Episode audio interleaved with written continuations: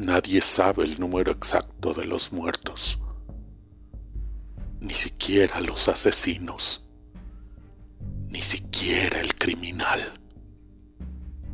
Ciertamente, ya llegó a la historia este hombre pequeño por todas partes, incapaz de todo menos del rencor. Tlatelolco será mencionado en los años que vienen como hoy hablamos de Río Blanco y Cananea. Pero esto fue peor. Aquí han matado al pueblo. No eran obreros parapetados en la huelga, eran mujeres y niños, estudiantes, jovencitos de 15 años, una muchacha que iba al cine, una criatura en el vientre de su madre, todos barridos, certeramente acribillados por la metralla del orden y justicia social. A los tres días, el ejército era la víctima de los desalmados y el pueblo se aprestaba jubiloso a celebrar las Olimpiadas que darían gloria a México.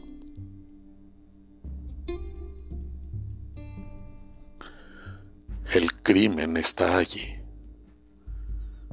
cubierto de hojas de periódicos, con televisores, con radios, con banderas olímpicas. El aire denso, inmóvil el terror, la ignominia, alrededor las voces, el tránsito, la vida. Y el crimen está allí. Habría que lavar no solo el piso, la memoria. Habría que quitarles los ojos a los que vimos, asesinar también a los deudos que nadie llore, que no haya más testigos.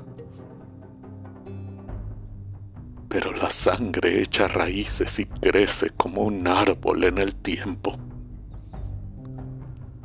La sangre en el cemento, en las paredes, en una enredadera, nos salpica, nos moja de vergüenza, de vergüenza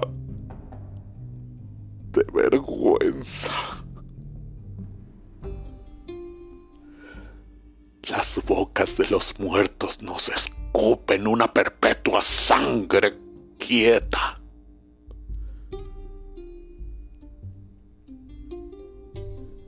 Confiaremos en la mala memoria de la gente, ordenaremos los restos, perdonaremos a los sobrevivientes, daremos libertad a los encarcelados, seremos generosos, magnánimos y prudentes.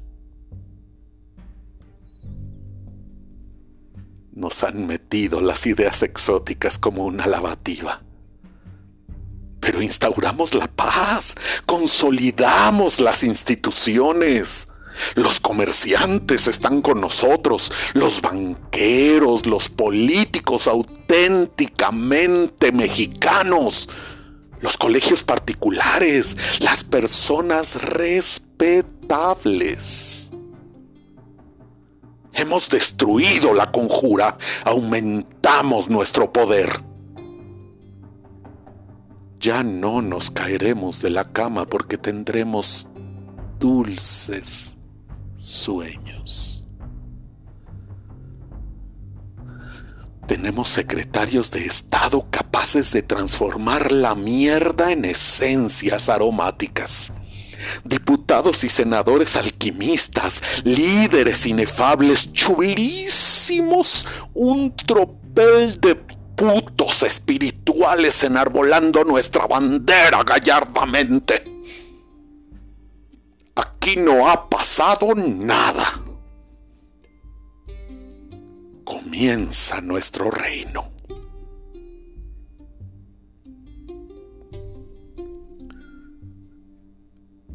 En las planchas de la delegación están los cadáveres, semidesnudos, fríos, agujereados, algunos con el rostro de un muerto. Afuera, la gente se amontona, se impacienta, espera no encontrar el suyo. Vaya usted a buscar a otra parte.